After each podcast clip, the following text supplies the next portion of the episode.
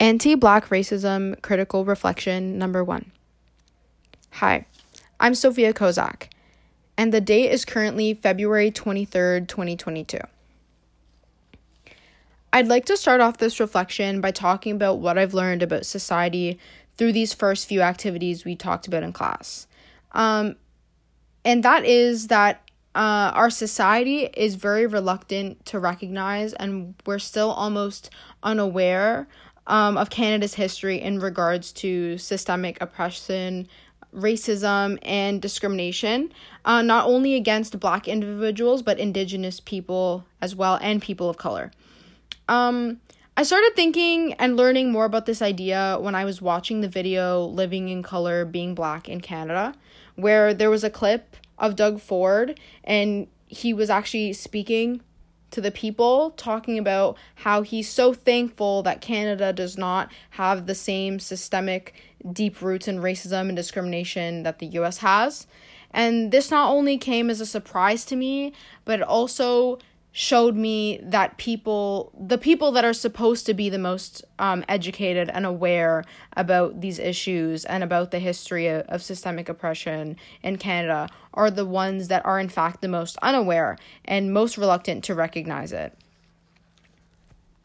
Uh, this video by global news is one that i've thought about and also that I've revisited a lot since we unpacked it in class, um, mostly due to the fact that it connects a lot to The Danger of a Single Story by Chimamanda Adichie.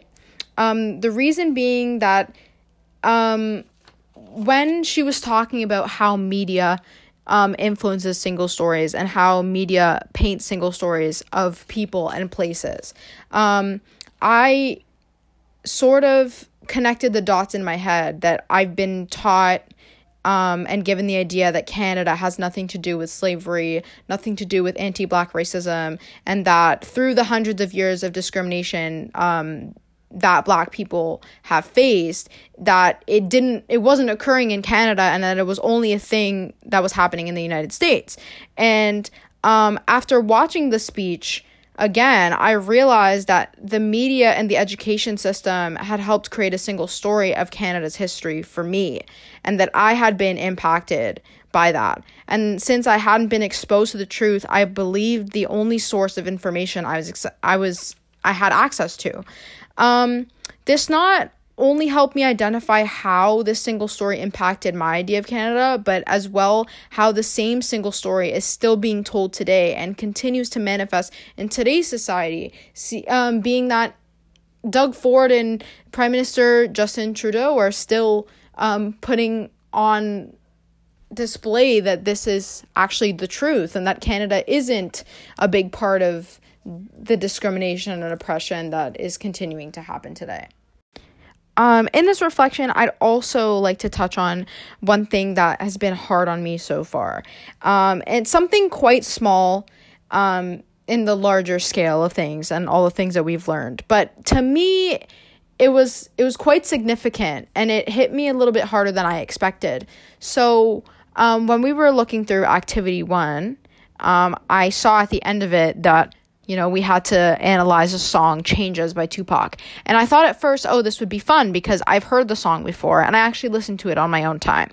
But I'd never taken the time to read the lyrics. Now, I've heard the song, I've heard the lyrics, but seeing them on paper in front of me and then having to confront them and also analyze them and see the deeper meaning behind them and delve deeper into what it actually meant um, had a, a more significant impact on me in the sense that I began to see the emotion, the anger, the frustration behind the lyrics. And I also began to see how how impactful and how um real these words were. It wasn't like it was just, you know, a love song. Of course, that music is valid, but this music is is, social justice music. It's music um of an oppressed person. It's music of a person who's been impacted by institutional um oppression and, and, and systemic oppression. So um, I believe that the reason it impacted me that way is because I had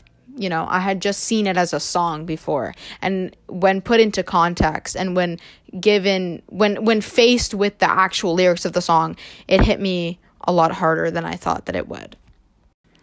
And the last thing I'd like to talk about in this reflection is where I hope my learning will go, and also how that learning can help contribute to um, a supportive and healthy classroom environment.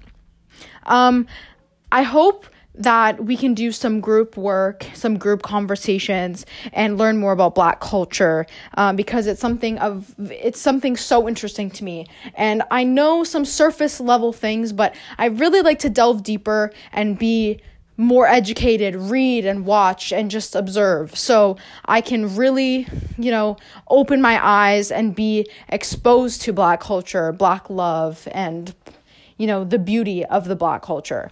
Um, I also believe by doing that with peers and also meeting new people, having difficult conversations, and being open, um, I I can help and contribute to a good and healthy classroom environment and also a safe space, but also a brave space because we talked about this in social justice, but not being able, I feel like if we're in a classroom where people feel like they can't speak out, it's not really, you know, a brave or a safe space. We have to be able to talk about what we need to and also stop talking when we need to, if that makes any sense.